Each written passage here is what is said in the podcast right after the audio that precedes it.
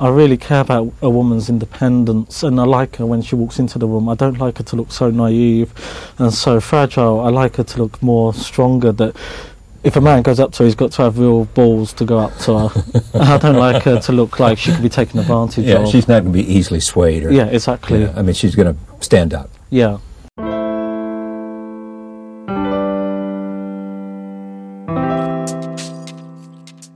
Fashion Weekly, o podcast para discutirmos o que acontece de mais relevante na moda e no comportamento. Eu sou Augusto Mariotti. E eu sou a Camila Yan. Essa semana se completaram 10 anos que Alexander McQueen nos deixou e deixou a moda órfã desse gênio. O Alexander McQueen, o dia que ele morreu, foi uma surpresa para todo mundo. Né? Ninguém esperava, estava finalizando uma coleção. Né? A morte dele aconteceu pouquíssimos dias antes de um desfile dele em Paris. Né? E, e a gente pegou todo mundo em choque. Porque ele, naquele momento, era um dos estilistas mais influentes né, é, do mundo e a gente sente ainda a influência dele né, em todas as homenagens que pipocaram aí essa semana, é, como a marca dele tem sobrevivido e a gente vê é muito influente e que especialmente nesse momento que está vivendo agora faz muita falta ter um gênio com o perfil do Alexander McQueen. É, a, a morte do McQueen realmente pegou todo mundo é, de surpresa. Ele morreu no dia 10 de fevereiro de 2010, na casa dele, em Londres. Ele foi encontrado enforcado, realmente uma morte muito, enfim, triste. Ele tirou a vida dele mesmo. Na verdade, a morte dele, sim, pegou todo mundo de surpresa, mas já vinha se falando no meio da moda, entre os profissionais, que ele vivia uma fase difícil, a começar pela morte da mãe, que tinha morrido pouco tempo antes.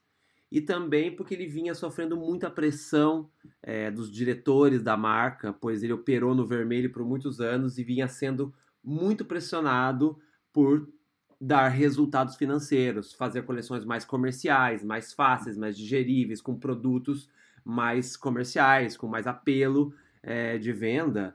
E ele vinha sofrendo bastante com essa pressão, porque ele foi um cara que sempre foi muito rebelde, ele, muito, ele trabalhou sempre com muita liberdade. Então, foi uma surpresa, mas talvez já pudesse esperar que ele deixasse a marca. Ouvia até boatos que de repente ele saísse da própria marca. É a marca que pertence ao grupo Kering, que é o dono da Gucci. E naquele momento, nos, nos anos, nos, em 2010 mais ou menos, o mercado de moda começou a se transformar, né? Muitas marcas estavam sendo compradas por esses grupos e CEOs é, entrando na operação, CEOs que vinham de empresas como Danone, Nestlé, que nada, nada entendiam exatamente de moda, começaram a dar o norte das marcas de moda e de vários novos designers, como a marca do Alexander McQueen, como a marca da Alexandra McCartney. Exatamente. E se a gente lembrar, é, é, naquela época, assim, o McQueen ele já reclamava, quando a marca dele foi comprada pelo então, que era conhecido ainda como Gucci Group, né, ele tem um quote dele que ele fala, ah, eu, eu posso desenhar uma coleção em um dia, e eu quase sempre faço isso, porque eu tenho um monte de italianos que ficam nas minhas costas reclamando que eu estou atrasado, que eu estou atrasado, que eu estou atrasado. É, e isso, junto com a questão da, de, de, você criar um produto com uma característica um pouco mais comercial, um pouco mais tangível, assim, para um, um público maior,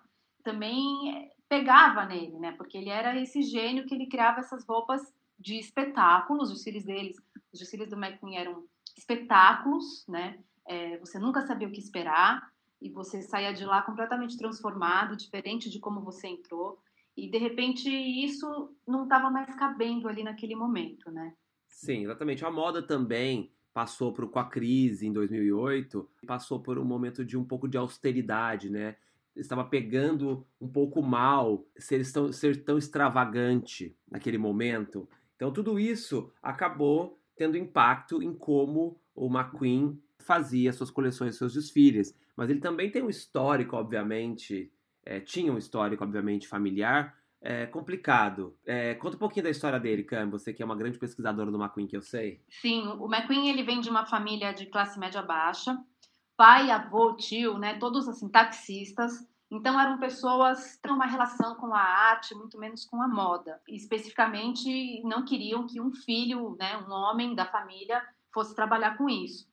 Né? Só que ele, ele tinha um talento inegável, ele desenhava desde os três anos, fazia desenhos, ele pegava as revistas da mãe, de, de revistas femininas, né? E fazia colagens, e assim, é, eu, eu, li uma história uma vez que a, é, embaixo do papel de parede do quarto dele, ele desenhava os vestidos, ele, ele colava as coisas, as fotos que ele gostava, ele fazia tipo um mural, um moodboard escondido dentro do quarto dele, né? E foi a mãe dele que deu força e que deu espaço ali naquele ambiente que ele vivia para ele poder é, realmente colocar isso para fora. É, até que ele foi estudar moda na St. Martins e, enfim, a primeira coleção dele, né, a coleção dele de formatura já foi inteira comprada pela Isabella Blow, que era na época uma mulher muito rica, muito influente, que também trabalhava na, na moda e ela, ela apoiou muito os novos designers, inclusive assim dando moradia para eles. Ele e o Philip Trace, que é um designer de chapéus, moravam no basement da casa dela e, enfim, ela foi até o fim da vida é, uma grande madrinha do, do Alexander McQueen. A Isabela. Então, fora... Uma... Só um parênteses, né? Porque a Isabela era talvez a melhor amiga do McQueen. É, além de uma grande apoiadora da carreira dele, ela foi talvez a melhor amiga dele. E ela também se suicidou um tempo antes. E isso também, isso também mexeu muito com ele. Isso é, ele perdeu as duas referências maternas, assim, vamos dizer, né, femininas da vida dele, que, é a, que era a mãe e a, e a Isabela. Né? E fora isso, ele também, é, ainda na, na, juventude, assim, na, na, adolescência, ele viu a irmã dele ser abusada, o próprio McQueen foi abusado. Então você pensa como, como cresce uma criança né, é, nesse ambiente de violência, de abuso, de, de opressão, né? E de repente esse menino vira o maior estilista do mundo, né? Dentro muito jovem, uma, né? Ele se tornou, ele se tornou esse nome, é, ele, ele, ele ganhou notoriedade muito jovem, né? Inclusive, quando muito jovem. Imagina você desfilar sua coleção na faculdade e uma das principais figuras da moda britânica já comprar tua coleção inteira. Isso não, isso não acontece todo dia, não acontece com qualquer um. Inclusive tem uma história engraçada que disse que ele colocou a coleção a coleção é, em sacos de lixo e, e levou e foi de metrô levar para Isabela Blow a coleção. Então eram vários sacos de lixo cheios de roupas, ele indo para casa da Isabela Blow levar a coleção. Essa é uma das histórias, das um míticas primeiros... histórias em torno dele. E tem uma, até, tem uma outra história dessa coisa lixo também, que um dos primeiros desfiles que ele fez antes de entrar na Semana de Moda de Londres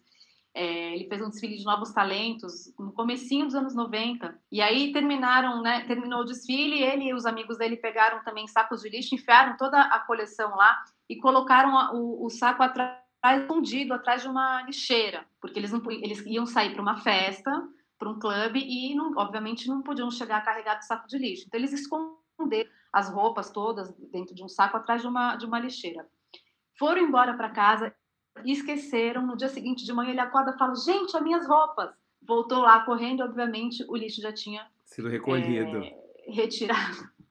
Levou e a coleção do McQueen, infelizmente, virou lixo, ele, até onde a gente sabe. E ele também, assim, é, como traço de personalidade, ele tinha realmente uma personalidade bastante forte. Ele também era bastante polêmico. Eu lembro de uma entrevista dele onde ele provocava a imprensa e provocava até a própria moda, é, que ele dizia que ele descobriu que as pessoas da moda não eram muito inteligentes. E, era, é, e eram, eram essas pessoas pouco inteligentes que faziam a moda parecer superficial, como para muita gente a moda parecia. Mas as coisas eram assim, enfim. Mas o papel dele era, era realmente provar que nem tudo na moda eram como muitas pessoas da moda. Tanto que ele fala, é, tem essa frase dele que ele fala é normalmente são apenas as, as, as, mais intelectuais que conseguem entender o que é que está acontecendo aqui no que eu estou fazendo. Né? Exato, é ele, ele se incomodava bastante. Você não vai entender. Ele se incomodava bastante com, com a imprensa de moda, porque ele, ele insistia que a maioria das pessoas não conseguia é, entender o que ele fazia e ficavam sempre cobrando ele de ter mais cores na coleção. Ele falava, ele teve uma entrevista dele que ele falava: tudo que elas querem saber é sobre as cores, é sobre por que, que eu não tive mais cores, entendeu? Moda é muito mais do que isso. O que eu faço vai muito além disso, mas é, muitos realmente não conseguiam mergulhar tanto na cabeça dele, e isso incomodava ele muito. E, bom, é só você dar uma olhada nos desfiles, no YouTube tem vários, a gente fez uma matéria especial ontem no FFW, que também tem vários, os 10 melhores desfiles da história do Alexander McQueen, e para você entender, né, quando, o que, sobre o que, que ele está falando, porque ele faz várias críticas com os desfiles dele, e ele choca, ele, é uma, ele foi sempre muito corajoso, né? ele, ele, abordou assuntos que antes ninguém abordavam, e, e ao mesmo tempo ele, ele promovia experiências, né, que era o mais incrível de você estar num desfile dele, que eu infelizmente nunca, nunca vi ao vivo, mas de que você está vendo ali, vivenciando um momento único da moda, né? E que não era só a questão, ah, que era um grande espetáculo, era um grande espetáculo, mas a roupa também era muito preciosa na forma como ela era feita, construída. Né? O McQueen, ele tem é, treinamento de alfaiate, ele começou como assistente né, de, de alfaiate na Savile Row, que é a rua dos alfaiates, mais é uma rua icônica em Londres, né, que faz alfaiataria de primeira linha. Então ele tem todo esse treinamento que ele aplicava na dele para criar volumes, é, formas é, sustentadas de maneiras assim absurdas, inovadoras. Ele, ele, ele usava muito material de primeira, né, os materiais mais chiques e caros, misturava com vinil, com plástico. Né, é, ele realmente foi um precursor em muitas coisas que hoje a gente é, parece mais comum na moda, né? Mas o McQueen, ele que começou é, e... a fazer essas, essas misturas, essa, essa mistura do luxo, uma coisa mais punk. E Sim. não era aquele punk de boutique, porque o McQueen tinha isso no sangue dele. Né? Exatamente. E sobre esse ponto é interessante que você, que você falou, porque ele, ele, ele é um menino que o ateliê dele era no centro de Londres, é, não era é, no lugar mais chique de Londres, então ele não, não era naquelas ruas glamurosíssimas de Londres. Então as pessoas que realmente circulavam ali no centro de Londres, ao entorno do ateliê dele, eram as pessoas da vida real. E era para essas pessoas, era nessas pessoas que ele acabava se inspirando muito e tirando as referências. Ele fala sobre isso. Então, é, esse lance de olhar de verdade para a rua, que hoje virou o grande assunto da moda, que é a rua que inspira a passarela, ele já olhava muito para a realidade dele, para criar as histórias dele. Ele aprendia, obviamente, na faculdade e aprendeu com os alfaiates da Savile Row a fazer roupas belíssimas, de altíssima qualidade, impecáveis, mas as referências dele eram, as, eram muitas, eram misturadas, era uma mistura de referências culturais com realmente o que ele vivia ali, ali no centro de Londres, das pessoas que ele via, dos mendigos. Ele fala isso. Eu olhava para os mendigos e os mendigos já me inspiravam naquela época. Diferente do Karl Lagerfeld, do Valentino, que vivem lá nos seus palacetes em Paris, em Roma, cercado por belas mulheres, eu via a realidade, eu vivia a realidade. E era eu, eu juntava mundos diferentes nos meus desfiles. Exatamente. Inclusive, é, ele tem, ele tinha também, é, às vezes, um viés político, né? O primeiro desfile que ele fez numa semana de moda, chamado The Highland Rape, que é incrível, que nesse desfile você já, já você já vê todos os elementos que, que construíram a, a, personalidade do McQueen, né? É, as mulheres elas apareciam, elas entravam, os modelos entravam na passarela assim a cara de perturbada, se fugindo, é, com a roupa rasgada, com o peito de fora. E como ele tinha esse nome, né, o estupro da, da Escócia, todo mundo começou a achar que o McQueen estava acabando com a, com a imagem da mulher, né, fazendo um desfile em que as mulheres eram abusadas, machucadas e violentadas. E foi uma confusão. E era o primeiro. Imagina o cara chega assim no primeiro já causa essa, essa polêmica. Sim. Mas, na verdade, ele estava fazendo uma crítica ao estupro da Escócia pela Inglaterra, pelas forças militares da Inglaterra, no século XVIII, e que parece que foram devastadoras. E ele fez, então ele estava fazendo essa, esse, esse protesto contra a Inglaterra. Né? E ele também sempre criticou muito os estilistas ingleses por romantizar a Inglaterra, né? a coisa do Tartan, uma coisa, uma, uma visão mais rom, é, romântica, romântica né, da Escócia, das conquistas da Inglaterra. Quando na verdade a, a, a conexão entre Escócia e Inglaterra, mais lá para trás, é bem violenta. Né? Então esse desfile foi sobre isso, que depois ele deixou bem claro em várias entrevistas, né? Mas foi um desfile muito forte e tinha uma, uma calça que as modelos usavam, que está até a primeira foto no FFW, bem baixa, mas que deixava o cofrinho à mostra, assim, sabe? Uhum. E que era é super sexy, super é, contemporânea e, e, ousada e Eu acho que foi uma das peças mais incríveis que ele fez no começo da carreira. Chama Bumster. Bumster, é esse decotinho embaixo, assim.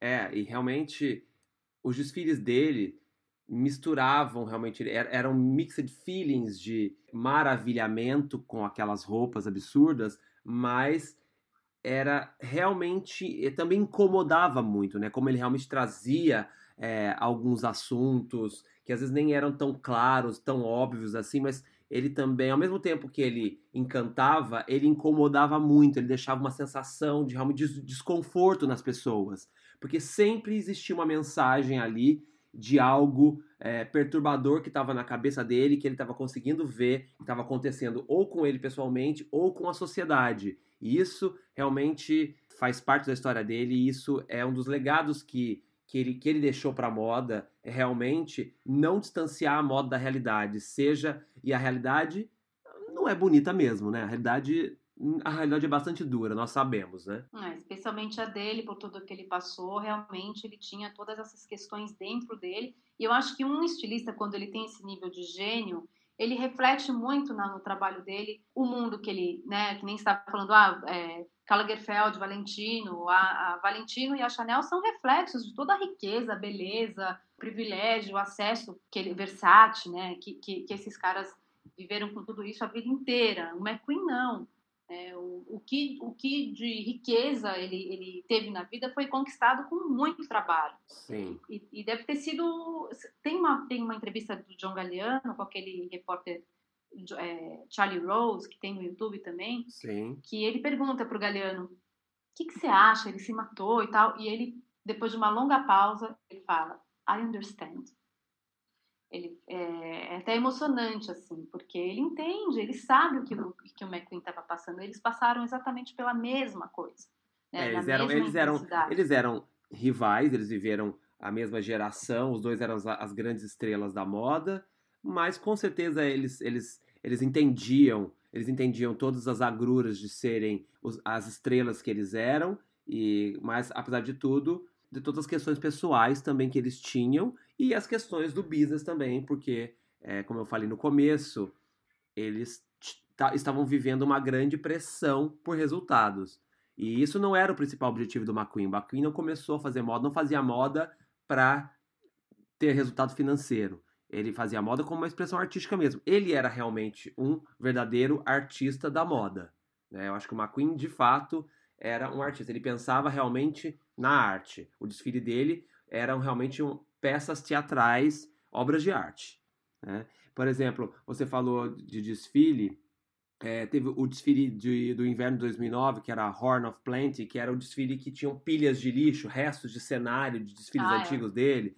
Tinham várias mensagens. E aquilo foi no momento onde já se começava a falar sobre o excesso de lixo produzido pela indústria, pelas pessoas, pela moda. Isso também era uma mensagem do McQueen naquele momento. Além de ser ele estava ele tava realmente encerrando é, um ciclo de narrativa, um, meio que ele estava encerrando a sua, a sua missão, a sua primeira missão artística na moda, porque logo depois de, desse desfile veio o desfile Platos Atlantes, que era um, aquele desfile é, que tinham é, meio do fundo do mar, né? Que tinha aquele sapato, que, que, que, teve, que teve o lançamento do clipe da, da, Lady, da música da Lady Gaga no desfile. Já foi um desfile Acho que, foi teve. o primeiro desfile transmitido ao vivo, né? Transmitido ao vivo. Uma, uma o primeiro desfile de uma semana de moda europeia, da alta moda, transmitido ao vivo. Então, assim, aquilo foi um primeiro desfile pós toda a primeira fase do McQueen, que foi uma fase realmente de questionamento, de talvez uma fase mais obscura, aquele desfile foi um desfile muito mais positivo,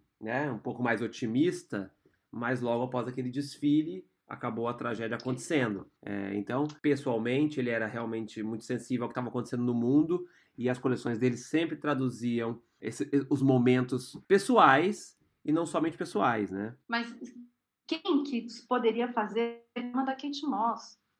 Sensibilidade, sabe? Impossível, se você não tem o mínimo de sensibilidade e, e amor e, e, paixão, você não faz uma coisa daquela. Né? Para mim, aquele, aquele evento é um dos momentos mais mágicos de toda a história da moda que eu, eu conheço, assim. Até hoje eu vejo, eu fico emocionada.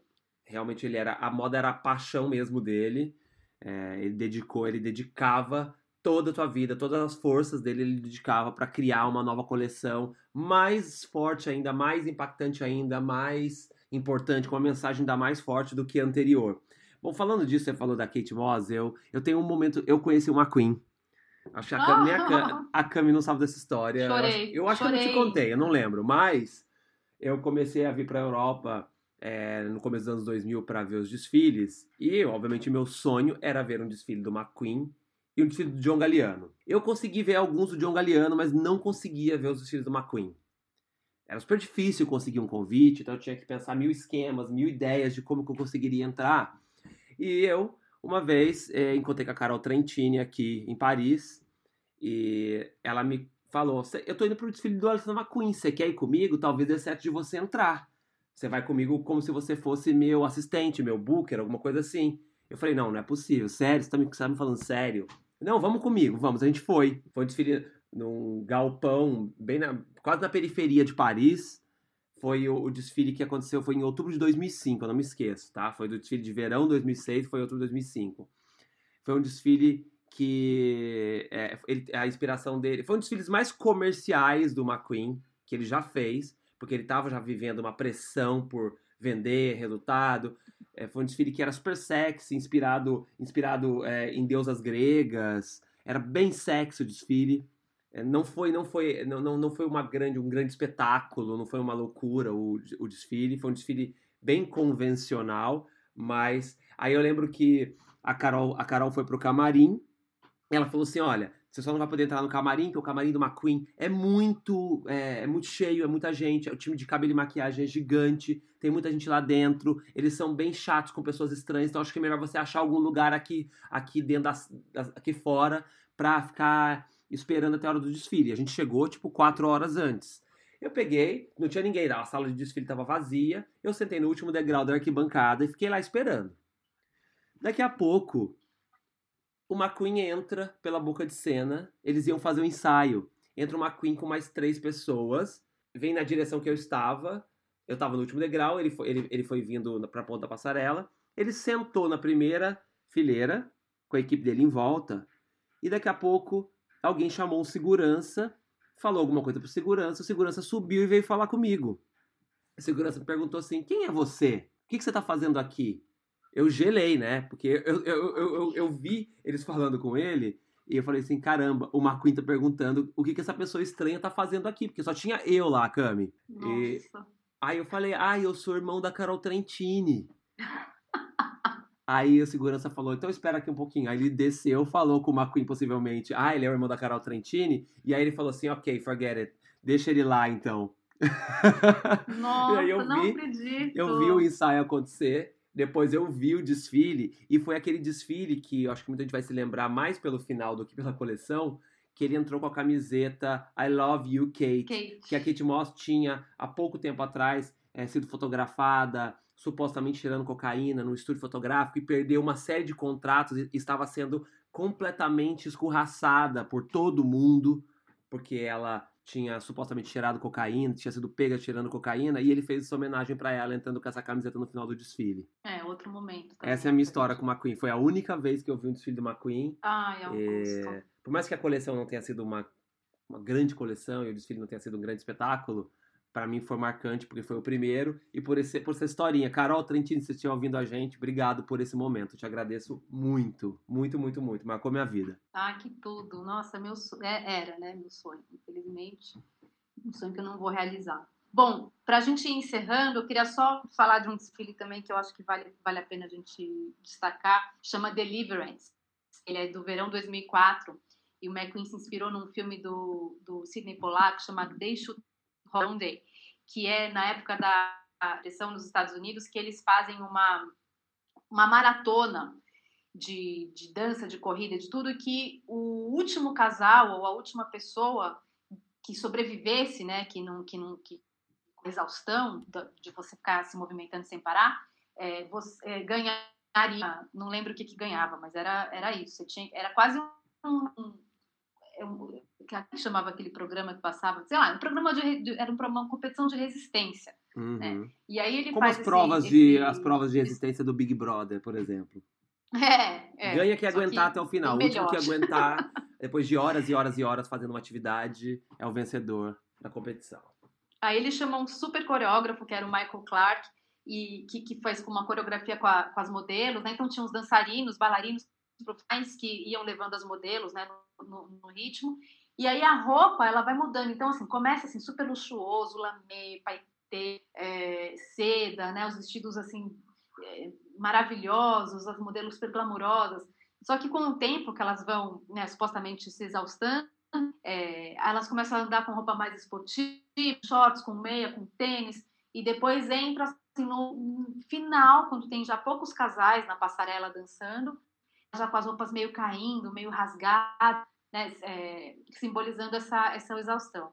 E, no, bom, é lindo ver é, no- naquele salão de, de madeira, assim, de piso de e no final fica só a Karen Elson, que dança, dança, dança até plaft, colapsa no chão, de mentira, lógico. E aí entra o McQueen e o Michael Clark e carregam ela de volta para os bastidores, assim, é Realmente, maravilhoso. é realmente lindo esse desfile, porque ele, esse desfile ele tem, é, é, ele mistura essa sensação de realmente beleza e angústia com a, a- a exaustão, o cansaço e a entrega de cada um daqueles modelos. Realmente, é, as modelos conseguiram encarnar maravilhosamente bem essa história e foi realmente parecer a verdade o que estava acontecendo. Para mim, o desfile mais marcante dele, porque é é uma memória que eu tenho quando eu comecei a prestar atenção na moda e comecei a ter acesso a materiais de moda, foi o verão de 2001 que chamou Voz.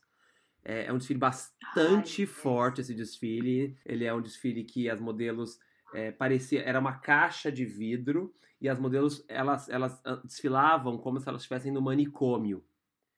Esse vidro, quem estava na plateia assistindo via as modelos dentro, mas as modelos não viam a plateia fora.